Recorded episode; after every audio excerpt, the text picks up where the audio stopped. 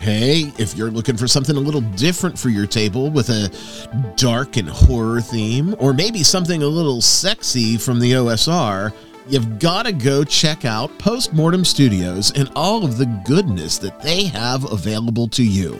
You know Postmortem, it's our friend Jim Desborough. You can check out all of his works at post-mort.com let me recommend Whitechester, the big bad city prison that is free form and works with everything from grim dark to your favorite OSR system. And you can decide are you going to set up camp in the prison? Do you want to escape the prison? Do you want to become a little tyrannical lord in the prison? It doesn't matter. It's just an amazing setting and a, a truly great piece. Bert, I know you really liked actual fucking monsters. Absolutely. I mean, the idea that the monsters don't have to be pretty and, you know, you're playing them as a villain, it's uh sort it's of. It's a sort of is, is actually a great idea. You twisted our arm, and we're going to suspend our normal game, and we're going to give AFM a little go at the table this week. But I, I encourage everybody to go to Postmortem Studios website. Again, it's post-mort.com. Check out Grim stuff. You're guaranteed to find something sexy or dark or all of the above for your table for a little change of pace. Jim has 20 years of experience in the business. He's a friend of the show, a supporter the show. He supports us. You should go support him. Buy something at post-mort.com. His books are also available in print at Lulu. So throw a couple of bones his way and you'll get something great for your table. Now, on with the show.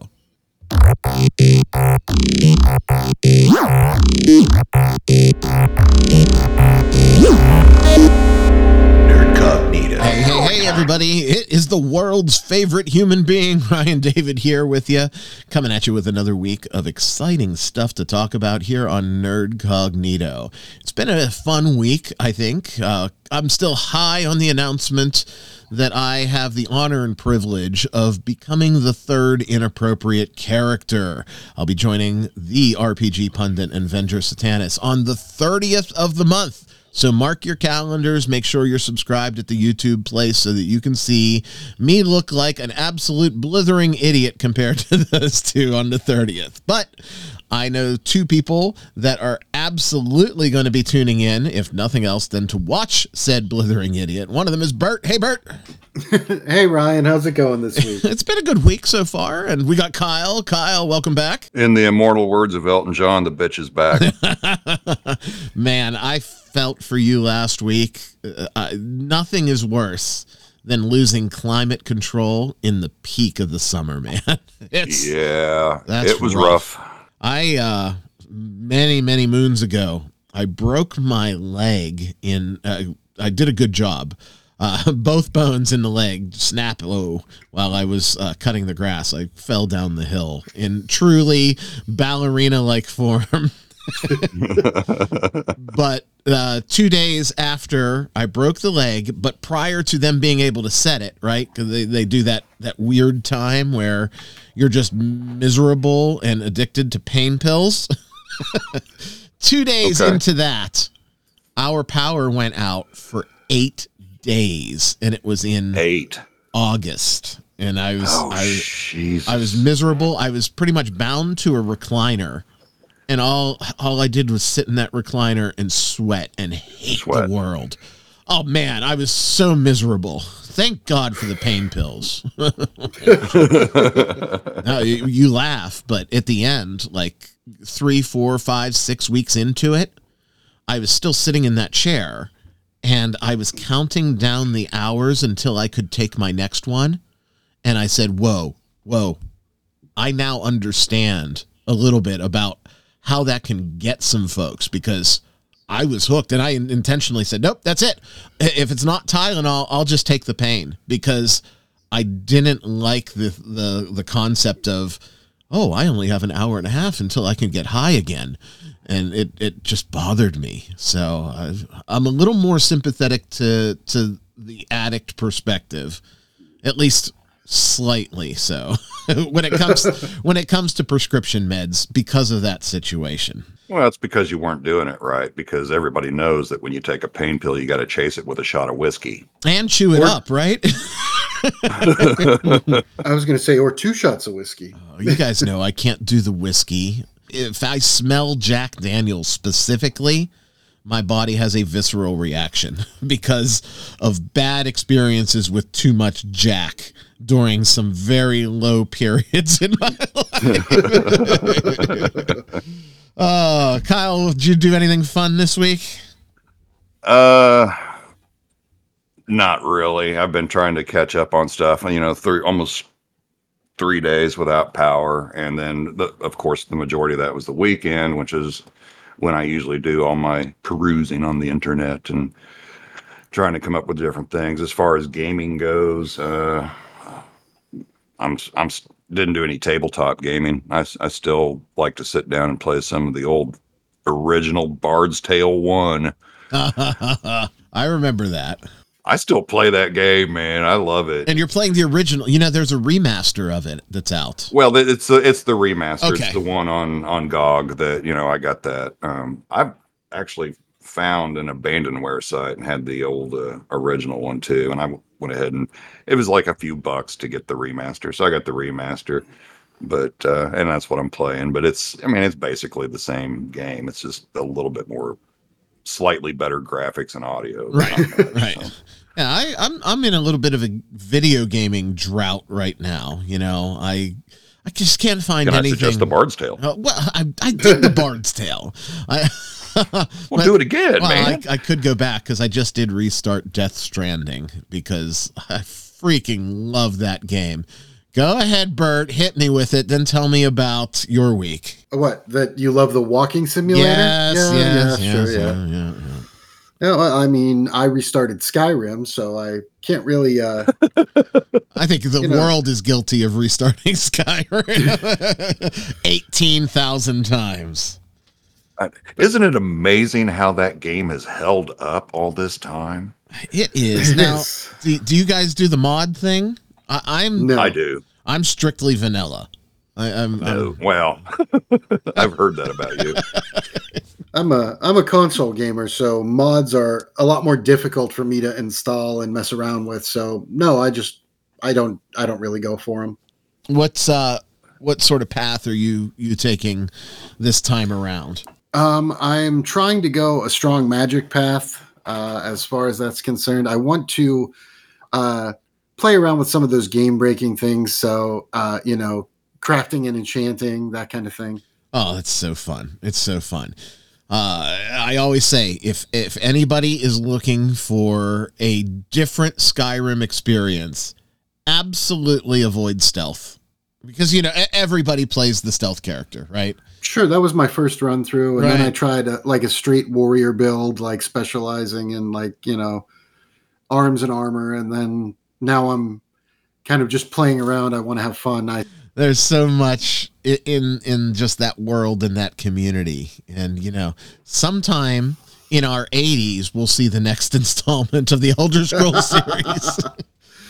but it'll be an Xbox exclusive, and yeah, yeah. Well, uh, PC, PC, right? oh yeah, PC, right? Kyle, what's your preferred Skyrim build? Well, you know, I'm a basic bitch, so stealth. Um, Hey, I like the Dark But- Brotherhood before the Dark Brotherhood was cool. Uh, you can do some things with stealth though, and and take it outside its normal boundaries. Um, one of the first stealth builds I did in Skyrim, and it was completely by accident, is I started to go like heavy tank warrior kind of guy. oh, So heavy armor, giant ass sword, running around, and then I, but then I got to locations like, okay, I really need to, you know, I, I need to sneak up on on this guy. The next thing I know, it's like I've got this giant ass sword. I'm wearing like the heaviest fucking armor, and I'm sneaking around like a boss. and that was an interesting experience because that's something you don't normally think of those two as going together. I had fun with a sniper build, stealth stealth archer. And I thought that that was a, a a different, you know, non-traditional stealth thing to do.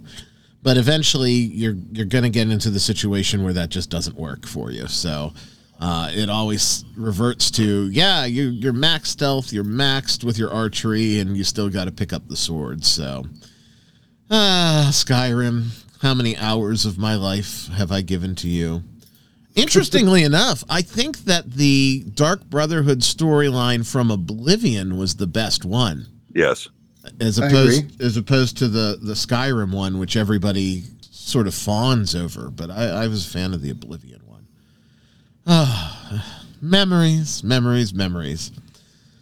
Well, today, instead of going down memory lane, I want to talk about some stuff that you can implement at your role playing table. You know, everybody has spelunked through the dungeons of Skyrim, but what about the dungeons on your table? How do you approach those? And specifically, I want to have a little conversation talking about the merits and possible drawbacks of the two big ways that most dungeon masters are looking at dungeons from a prep standpoint, and that is either it is a planned dungeon, meticulously written out, or the other side of the coin is it is a completely random dungeon. And we want to talk about sort of where we fit in our game mastering styles and why both of those, like I said, have have good and bad points. So I, I'm going to say right off the top, I am biased towards the random end of it, but my style is a little unique when it comes to that. So I'm going to hold back on that and see what you guys think. Kyle, are you a planner or are you a charts man? I think it all depends on the game you want to run. Um, let me back up for just a second and say I don't think that the two are necessarily mutually exclusive. No, not at all. Yeah, I think we're taking extremes here. I think you can blend them for the purposes of this conversation. Um, I'm going to lean more towards planning. Now, planning doesn't mean railroading, and a lot of people will take it that way. I enjoy random generation if you're, you know, if, if you're doing a, a West Marches type of game or you're just doing a basically a completely open sandbox, I think that's fine. The biggest problem I have with random generation is the, the consistency and the logic involved. I'm big on making a world believable, you know, increasing the uh, what I want to say. You know, the I don't want to say realism because it's not a realistic thing, but essentially that uh, realism. I, I I want things to make sense. Um, No, that's my that, general that approach. makes that makes total sense to me. And not to to toot my own horn here, but I think you're gonna be in agreement with me when I tell you what I prefer to do. I think Bert knows where I'm at already because he's he's experienced it and I've talked about the joys of what I do with him before. But I'm interested, Bert, for you on your own. You a planner or are you a rando? Well, considering this notebook full of graph paper with dungeon maps, and uh, yeah, I'm more of a planner. Uh, the game sessions that I tend to run, the dungeons that you run into are, you know, lost cities, are tombs. Like it's a great chance to build lore, and that's difficult to do in a pre-gen dungeon, or uh, not in a in a randomly generated dungeon. Like I use dungeons as a chance to you know, release bits of history and lore and lost, you know, civilizations and things like that into the worlds that I'm running. So I tend to be more of a planner.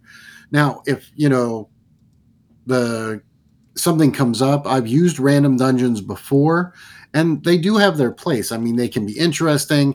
It always surprises the players, but I, I lean heavily towards planning my dungeons. Yeah, I, I and I know that I, I do that going in. Um, but you you definitely, I think the three of us are probably the biggest planner. But again, like Kyle said, it's not railroading.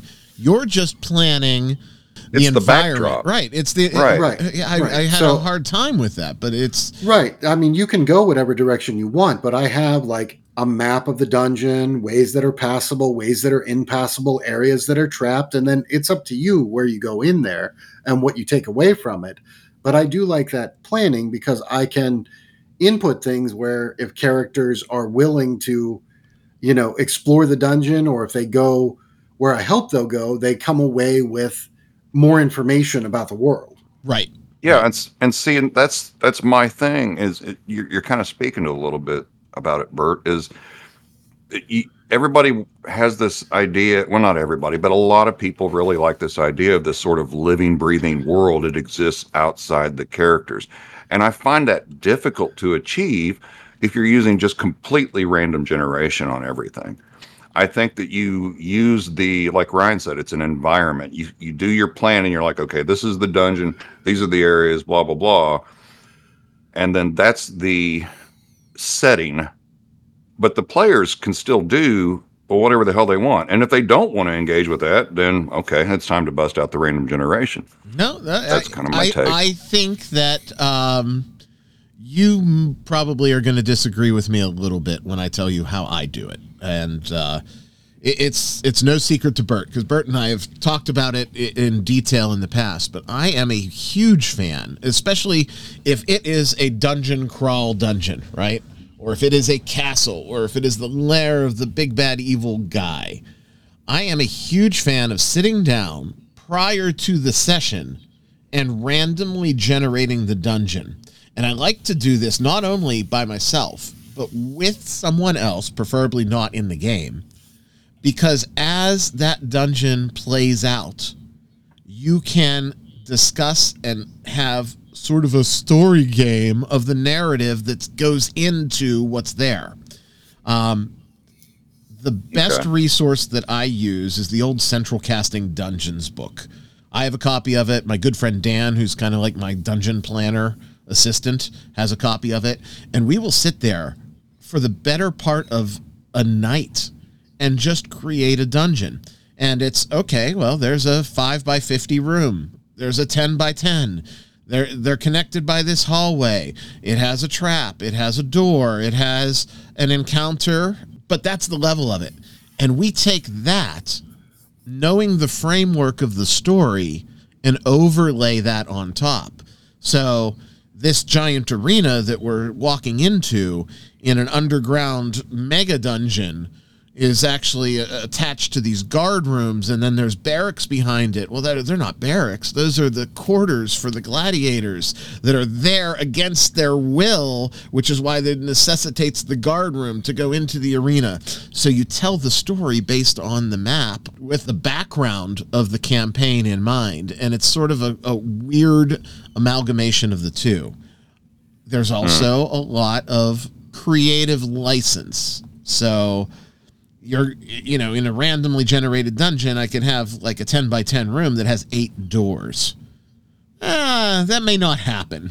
I might not have more than one door in that room but it is the base template for what's going on and it allows me as a dungeon master that never gets to fucking play have a little bit of of of player narrative and creative narrative in the world too uh, beyond what's just right. at the table So let me ask you this: yeah So you're you're going through, you got your random tables, you're rolling your dice, you got your buddy Dan there, and you're talking. Do you ever cheat? You ever get a roll and you're like, ah, you know what? I really don't like that roll. Let's re-roll it. it just doesn't fit. You better believe I cheat. Absolutely. And when that dungeon gets to the table, if the players are doing something that doesn't jive with what is in my planned random dungeon, I'm going to cheat there too, right? It is it's just a boilerplate for what's going to happen. The true tale is still told at the table but I at least have the layout, the map, the general idea. And if something that either I want or that the players do doesn't match up 100% with what's on paper, guess what? That's why it's behind the screen. So mm.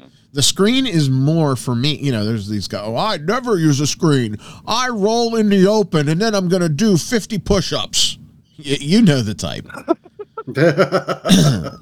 um, yeah, you're, you're, you're, I'm not going to fudge any roll. The screen is not there for my dice. The screen is there for my prep materials more than anything because I'm a mess. Well, So- I, I use a screen. I agree with you about using the screens. I mean, I don't know if that's the way it was intended or not. I really don't care. That's how I grew up with it. I mean, when I learned the game and all my experiences, like you, you D, if you were DM, you, you had a fucking screen. That's what you did. And you- oh no, everything needs to be in the open, otherwise you're just railroading them. I've heard that so many times, and that's not Yeah. true. That's not true at all. I don't want it to be in the open. If I'm rolling behind my screen, not only do I not have to tell you what I'm rolling for, but you don't need to know the result. There's that that just takes away a- an element of something. Now, when it comes to damage, and Bert will tell you this, every time I crit, I will lift my screen and show the 20. Because I don't want Right. Angst, right? I'm Right, not right. there to fudge. But I will generally roll in the open, um, but I think that there are lots of times when you shouldn't. Right, and and it's it's fine to have a mixture of the two. I probably would, but I'm lazy and I don't want to take the screen down and put the screen up and take the screen down and put the screen up. Plus, I've got all of my prep materials back there too. So, ay ay ay ay ay. Right. I mean, I find the screens to be really useful for tables and things like that. And if I have a dungeon that I'm running, the map of the whole dungeon is behind that screen. I'll tend to roll in the open, but the materials and things like that I keep behind the screen because, you know, it takes away from, you know, if you can see the entire map of the dungeon, it, it kind of, I don't want to say it tempts people into metagaming. You know, they're like, oh, I see a trap mark there, so I'll go the other way. Like, Even the best gamer is going to, even if subconsciously, recognize and and and have some level of metagaming if you open that opportunity. I, I don't care Yes. who you are. Yeah. yeah. Yes. Oh, uh, so if I'm if I'm screenless and rolling in the open and I've got my notes there, and the the big bad's hit points are just a glance away, you're gonna glance. You're gonna Mhm. glance. So. Then temptation is too great. Oh, it is. It is. Look, we, we went from dungeon generation to screens. uh, but I think I think Well, it's but it it, it fits. It does. I mean, it's appropriate. yeah, it, it absolutely is appropriate. Um, and it's not news to anybody that we're, you know, sort of a little bit of ADD. We're addled. We go wherever the conversation takes us. You know, where the hell's the conversation going to take us now? It's going to take us here. I missed it again. Yeah, I, I did not hear Ryan say news. Oh, Ryan said news. The red light above me flashes every time it, it gets said. Ah. we got a fun week of news. Um, uh, quite a few things in in the nerdosphere that have popped up that are just little bits and pieces. If I were to throw some words at you, let's see what you would associate with it. Okay, um, Rocky Horror Picture Show. That's it. No, I'm just oh. slow. Oh. okay. Pennywise. Tim Curry. There you go. Got it in two. By the way, Tim Curry, I know he's not a young man, but he looks like he's on death's door. That's going to be a sad day for me when when when, when we get the, the the bad news about Tim. Long, long life and good health to Tim Curry is all I can wish because it'll make me sad. Now that's odd for you, Ryan, because you're of the opinion that when actors get old, they should stop working. I'm not saying that he should work. I mean, come on. It would be like a fucking revenant in a movie right now. I'm just saying I don't want to see him go because there are so many strong characters that Tim Curry has brought to life in my lifetime. Like Tim Curry is the character actor or one of the the biggest character actors in in in my time on this planet. Um, and one of those characters uh, from a movie that I don't think always gets the appreciation that it deserves was Mr. Boddy From Clue. from Clue. He- Clue. he played I love that movie. Wadsworth, the butler, which actually was was Mr. Boddy in the end. Um, or in one of the ends, right? Right. Yeah. Yeah. Depends on what you saw. the theatrical release had three different endings that were was just sent out randomly to the theaters, and uh, some theaters got multiple endings, so they would uh, show different endings back to back. Um, But but Tim Curry in a recent interview let out that there is a fourth ending to Clue that has What? not been released. What? What is it? The fourth ending to Clue, as Curry says, quote, I ran around the house killing everybody, unquote. um, flames on the side of my face. uh, it ended up getting cut because quote it wasn't funny enough. It was it wasn't surprising enough and it ended the film on an anticlimax. So it was just left on the cutting room floor. I I don't know. Come on, guys, that would have been fantastic. Uh, well, I mean, y- you got to admit it plays into that trope that the butler always did it. You know what I mean? In murder mysteries, that was a trope for right. ever. So, like, it makes sense that they would have had that. Mass murdering Wadsworth could have been very funny and very appropriate given the dark nature of the comedy that was in that film. I love that movie. The- You know, that completely sets it up for a special edition anniversary Blu-ray release in the future. Well, They could I- inc- they could include the the the the the missing the missing fourth ending included. I don't know if it even still exists, and that might be the problem, right? It, it didn't make the cut. It's not on the master.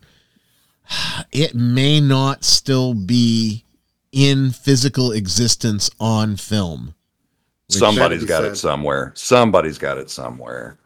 There's like a school janitor somewhere, and he's got a box of shit in a closet, and it's in there. I mean, it's got to be. Well, I, I I hope that someday we will get to see it because Clue is is definitely in my top five for comedy films, and like I said, it doesn't get the the props that it deserves. So. I agree. What a shame. What a shame. Mass murdering Wadsworth never comes to light.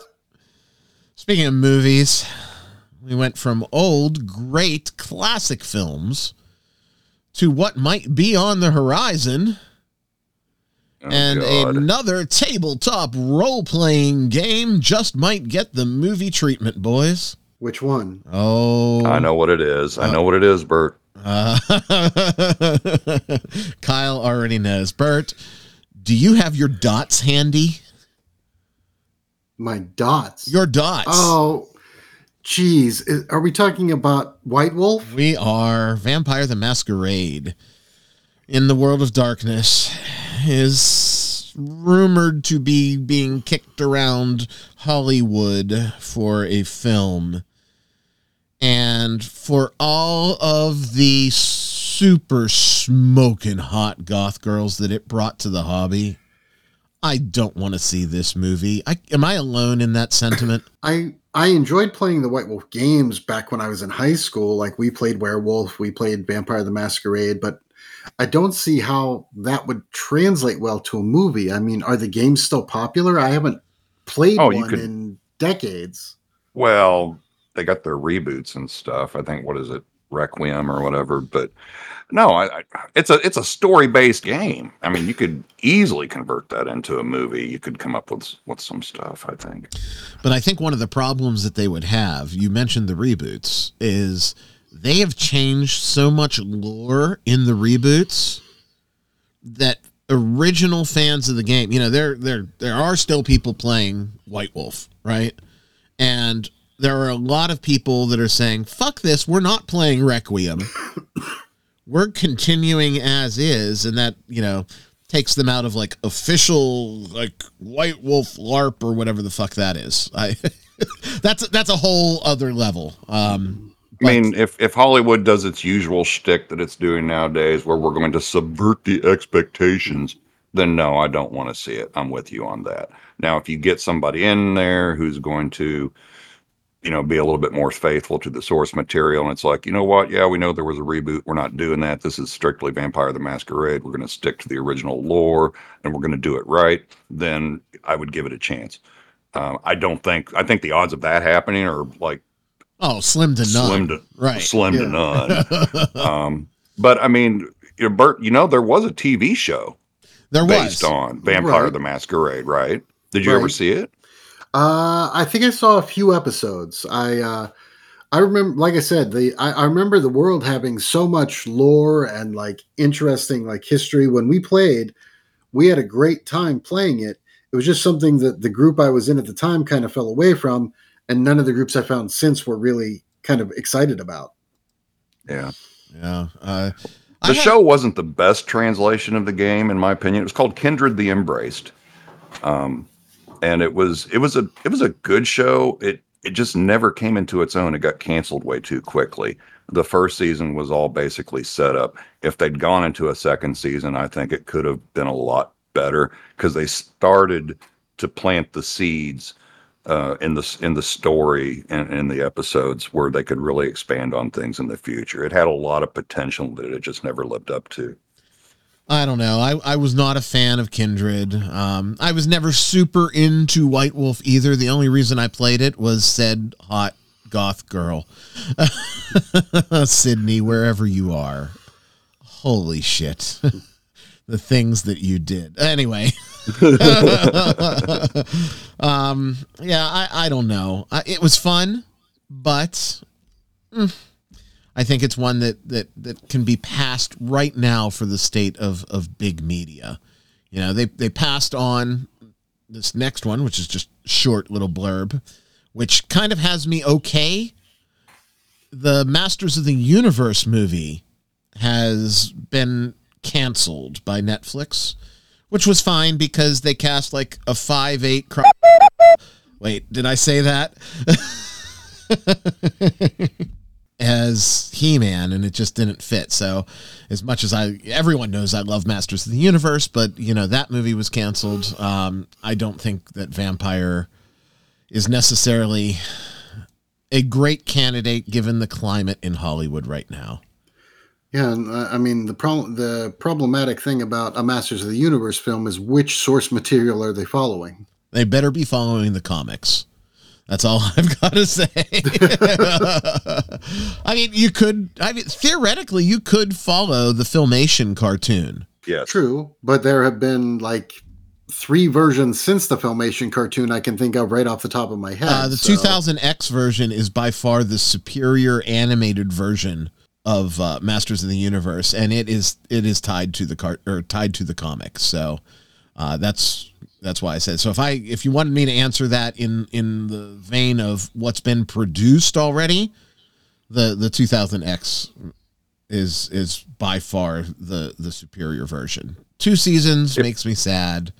Uh, it ended far too soon.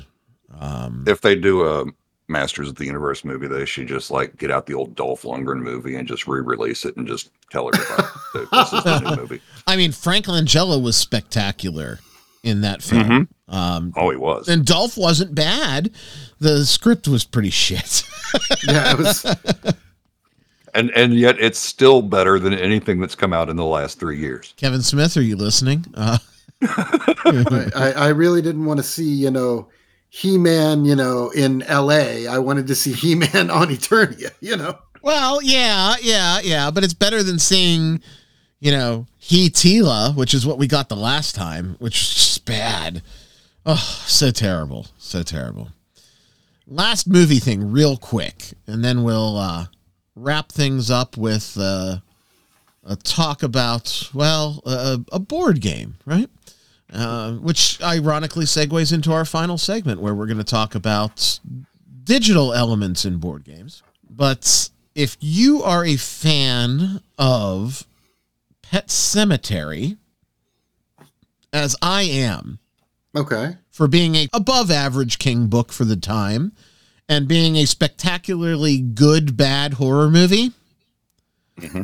You'll- Agreed. you'll be excited about Pet Sematary bloodlines where the film tells the tale of Judd Crandall. Oh, Oh, that's an interesting idea. Flashback to 1969.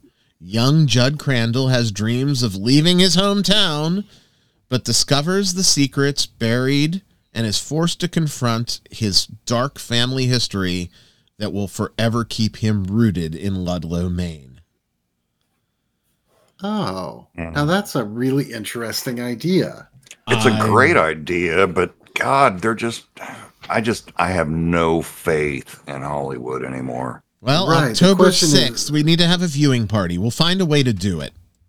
In fact, I know a way to do it. Yeah, I mean, I would, I would be up for that. I, um, you know, I, I think it's a great idea, but with, you know, it's not just another reboot or reimagining, which is what I was afraid you were going to tell us about. No. The question is, are they going to do, you know, like, how are they going to handle that treatment? You know, Poorly, poorly, Bert. The answer is poorly. I don't Oh, know that it'll be poorly because how much politics can you insert in a 1969 setting? Wait, don't answer. Oh, that. Don't- okay, yeah, yeah, yeah, yeah. You got another half hour of show because I can talk. No. No. oh yeah, that'd be Well, there's not going to be like a rainbow mafia, or there shouldn't be in, in There shouldn't be. 1969, right? You're not going to have this this influx of of like BLM and identity politics in 1969. You're going to have the civil rights movement, which I'm sure will make an appearance. Th- There's Sure. not a doubt in my mind, but that's okay if it's done authentically. You know, I'm not opposed. In fact, I am one that screams from the mountaintops that we need to acknowledge the things that we had in the past instead of washing them away and pretending they never happened. It's Agreed. just as long as it's not being shoved down my throat, you know. right. I'm, Right. I'm sure the protest of the Vietnam War will come up. You know, and And I'm okay with that. The screens look pretty good so far. They authentically created or recreated the Pet Sematary look and feel from the original film, which I thought was a spectacular set. So we'll see. Pet Sematary Bloodlines, Paramount Plus, October 6th. Bert, you got to get Paramount Plus, catch up on your fucking Star Trek. and then we can watch this movie. so. I was like, did you put that in the news just so you could dig me about not having Paramount Plus again? No. Yes, no. Yes, yes. Uh, last but not least, gentlemen, get your singles ready. An ex stripper is designing a board game to destigmatize the sex industry. Night Shift. I heard about it. Ah, tell everybody about it, Bert. Um, you play the role of a dancer trying to you know maximize your earnings. Uh, depending on the dancer you choose, you have, I suppose, I, I from what I read, different uh, different features and different abilities that appeal to different clients, and you're you know trying to you know make the most money on the night shift. I suppose. I suppose. Um, let's Oh let's be honest. This is just more cashing in on people's perversion, and I, I say that with Yeah. love because I I am in the group of people that has perversion. I'm not by any means presenting myself as a prude, you, you know, um, but there's just so much product that's coming out that is over sexualized just for the sake of being sexualized as opposed Yes. to stuff that's out there that has smutty good content that's authentic to what it is this one just reeks of i'm sexy just to be sexy and and I, I, I look at our sponsor for this week uh, Right. grim grim puts out Right. stuff that's provocative but it's got good bones behind it it's not just a cash in because I'm a stripper with a heart of gold making a board game. Tip me and make sure you follow me on my OnlyFans. Double Dutch Delights. Ah, fuck. Kyle, you're going to be uh, pledging night shift. You all right there? No, Um, you you made me choke. Oh my god, you made me choke. That's a special ability of of Af- of Sapphire, the one stripper. oh, okay. Oh. Oh god. I set myself Ryan, up for that. Ryan, Ryan. I set myself up for that. oh Oh, that's all right. I, I will not be. I will not be pledging that. I like to keep my perversions where they belong, behind closed doors. God damn it! I actually reached out with a press request to uh, the publisher and the creator of the game because I want them to take me up on the Sparkle Troll challenge, which is authentically convince me that I'm wrong. You know, I'm, I'm not opposed to to having a conversation with people that I disagree with. It's just they need to be the right people and they need to be able to take criticism without contempt, just like they can say things about my opinion and I won't hold it. So I did reach out to them. Whether or not we'll get a response, we'll we'll see. Uh, sometimes we do, and sometimes we don't. Um, it, it's funny. We do have a challenger that is stepping up to the plate, and I tip my hat to them in the Sparkle Troll Challenge, and that's going to be coming in the next few weeks. So stay tuned for that announcement. Um, but boys, if you're a My Little Pony fan, you'll be excited. This is me excited. Yeah, I'm. Uh, I'm not. not a huge I'm fan not. of I'm not a brony. I'm Well- not a brony. well, just sit tight. So, Okay. but like I always say, we don't have to agree to have a conversation about something. And my hats off for saying, you know what? I'm not going to convert any sales from your audience. I just want to talk about it. Maybe in the coming weeks we will uh, see Night Shift, but I I hold my breath with board games because people generally just don't send them out because of shipping reasons, right? So, Right.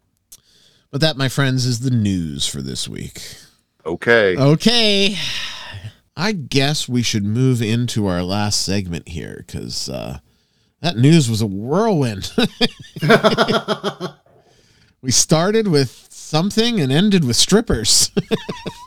I don't even remember. I can't remember So- what the first news story was. So so situation normal. Okay.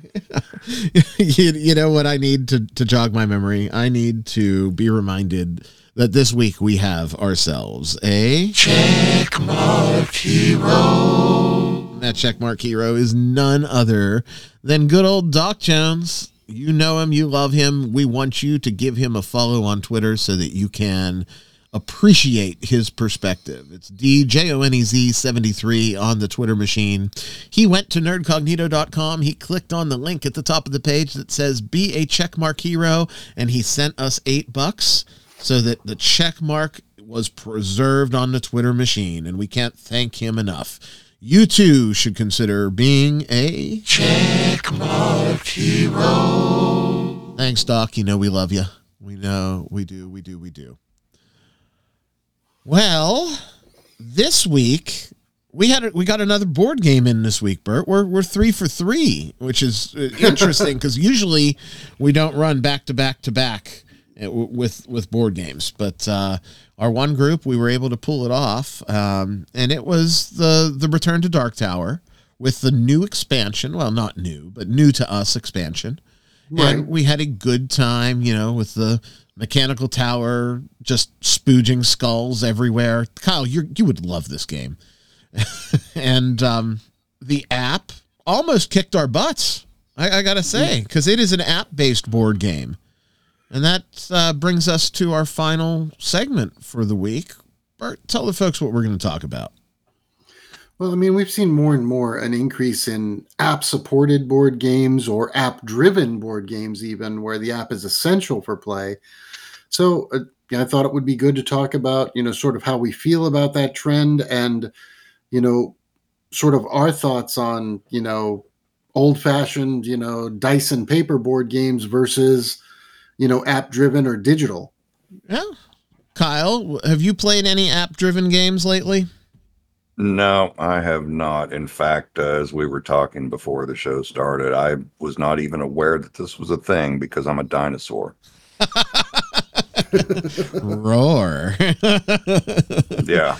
Yeah. Um, Bert, you know, we play at our table uh, our fair share of everything from role playing games to board games. And I'm not opposed to bringing an app in if it makes life easier. And I think for a lot of these games, it does two things it simplifies some of the fiddly bits that would otherwise drag down a game.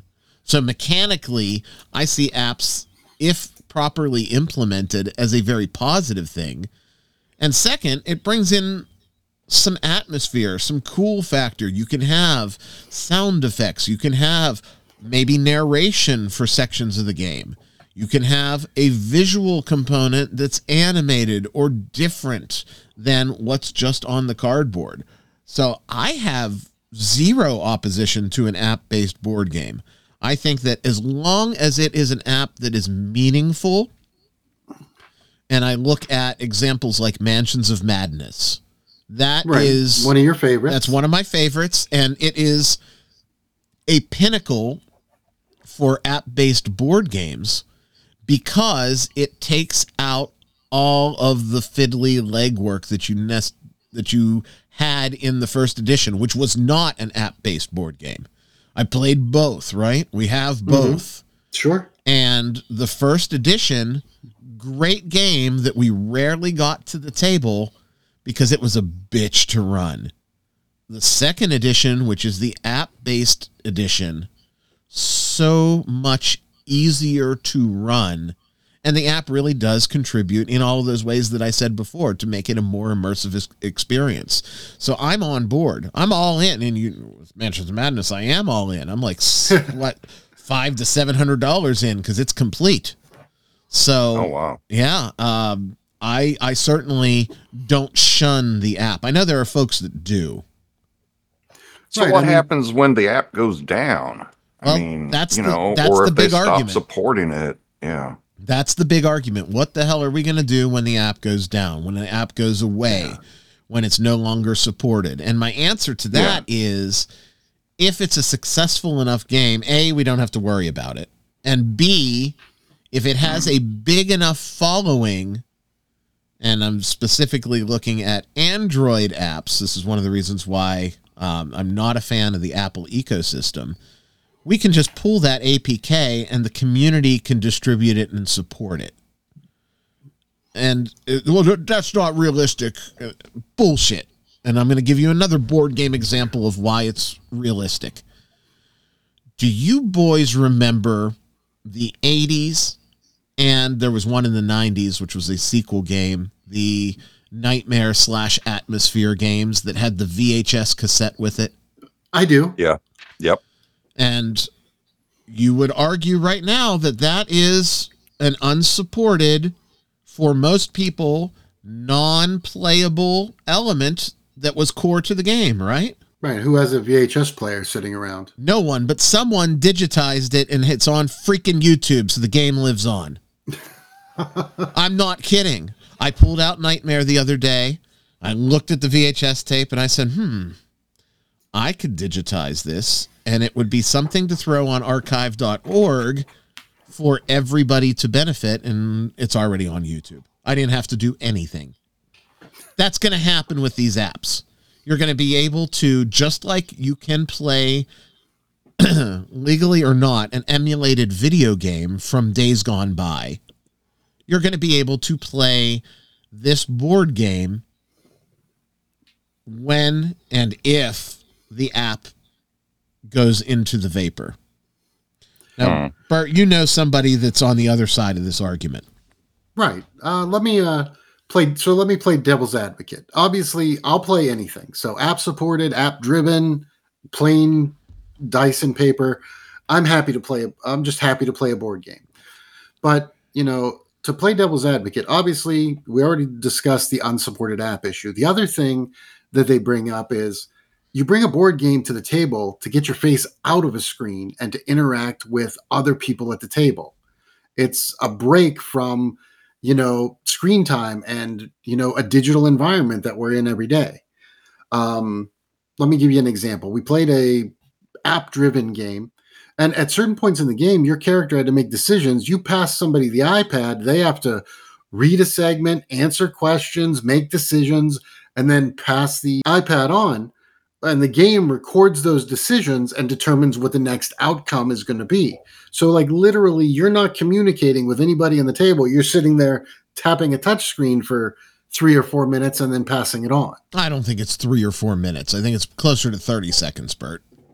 but yeah, I mean, it depends on how slow you read. right, right. Uh, but here, other side of that coin, what's the difference if we're passing a game book? Oh, read paragraph 72. What's the difference? Oh God. Storybook driven games. Yeah, we've played quite a few of those too. Well, that's the alternative, right? And, and I'm Right. looking, and I'll specifically look at a great game that is not app driven, and that's Sleeping Gods. Storybook driven, right. That book can easily be translated into an app and probably make the game run a little faster. That that would be my answer to the argument. Kyle, you hate this whole this whole conversation. I don't. I, I'm I'm really torn on it. I mean, you know, the neo luddite in me wants to say, you know, you should suffer for your enjoyment, but man, I don't know. Life was so much better when we all walked uphill in snow both ways to school. No, no, it wasn't. no. I hated that shit. You don't have nostalgia about frostbitten feet and like standing at the bus stop with icicles in your hair? no, I didn't even go outside during recess. I went to the fucking computer lab. I don't know. I mean, I'm a tech guy. I like my tech. Um, honestly, my opinion is going to be flavored by the fact that I've, like I said, I d- didn't even really know that this was a thing before, so I've never experienced it. So, so I don't really have a foundation to base any criticism on. The first thing that came to mind was the obvious. You know, what happens if the app doesn't work?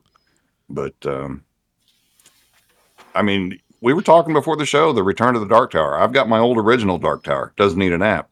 But this new one, with the way you're talking about it, you know, you were kind of selling me on it, and I'm I'm really tempted to see if I can scrounge up 300 bucks to dump on the game and the expansion now. It is spectacular for a medium weight game. That's a long. Right, I mean- you're right. It's it's not going to be like an Eldritch Horror. It's not going to be like a Twilight Imperium. It's an accessible game, so it's a good teaser game to get folks into the hobby. Like I, I really see Dark Tower because the kitsch of the tower, right? As a perfect gateway game to get people to step it up from playing Uno. Mhm. I mean, and, and and it's fun to play and it's easy to follow. And I mean, um, you know, uh, the only thing that I would say, the only drawback I had when we played it was uh, it eats batteries. Talking about the new one or the old one? the new one. The the new one, The They new had- one we needs had to batteries. switch The old one ate batteries. The, the old one ate batteries too. Trust me, I know. but you know what? What's three double A's, right? That's true. It- it- Well, these are these are the old. uh that, that was a nine volt, I think. Was? No, No? no, it's the D. It's the D cell, man. Oh. yeah, Oh wow! yeah. It's you know you gotta. Stop Thief was up a- the nine volt. Stop Thief was the Yeah. nine volt. Yeah. Uh, I played the hell out of the first one. I used to. I mean, when when I got that, and God, we played that at least once a week, every week for probably four years. oh, it was so innovative for its time. It really was. And oh, I, it was. I, I'm telling you, Kyle, I'm so jealous. You know, I'm surrounded by a lot of books and cardboard right now. And that is one that I've never had the opportunity to get my hands on. So, oh, so jealous. it's we can talk price. Not without a box. What are you talking about? You don't have a box. Okay. I'm going to be snooty. Well, no, I've got a, I've got a box. It's just not the box it came in. That's the story of my life. oh, boys. Uh, let's tell people to do the things, huh? Uh, first and foremost, if you're not subscribed to Nerdcog- Nerdcognito on the podcast provider that you're listening to right now, make sure that you smash that subscribe button. And hey, throw us a five star review. Uh, not for nothing. We appreciate every single subscription. We really do. You subscribing and telling your friends about us is the number one most important thing that as a Nerdcognito nation member you can do to support the show. Of course we appreciate when you follow at Nerdcognito on twitter or if you poke at the link tree on Twitter and throw a couple of bucks our way. We appreciate that. But most importantly, that subscription is the number one way that you can say thanks. And we sincerely appreciate that. You can also follow me on Twitter if you want. I'm at I hate Ryan David. Uh, it's pretty hot commodity lately. Maybe you should follow me next week. you can follow Kyle at Dying Breed TT. You can't follow Bert because Bert stays the fuck off of social media. That's right. While you're on the follow and subscription train, I'm going to ask you to cruise over to the YouTube and search for Inappropriate Characters. That's the show that I am humbly and excitedly joining this month with the RPG Pundit and the one and only Venger Satanis. Uh, give that a subscription as well. Uh, first show is coming up at the end of the month, the 30th. So you don't want to miss it. It's going to be good. It's going to be a good time. Because, you know, there is never any controversy when Pundit Venger and I talk about things. Uh, other than that, shoot, that's that's all I can think of. Remember to head over to post-mort.com. Check out Grimsware. We appreciate him sponsoring the show this week. And uh, that's all I got, boys. Anything else that you guys want to talk about or you want to call it? We're going to be a couple of minutes early this week, it looks like. That's that's always a good thing. I got nothing. No. Yeah, no, I don't. I don't have anything else to add either. Well, then, with that being said, uh, I will thank everybody once again for tuning in and listening, for doing all of the things that they need to do, and for supporting the friends that support us. Uh, we really got to stay strong in our corner of the hobby. There's lots of villains coming out with knives from the shadows, and we've got to stay vigilant so that uh, we can preserve the things that we love to do. And that is super important. My name is Ryan David. Thank you again for tuning in, and we will talk at you next week. Be safe out there, everybody. The butler did it. Ha!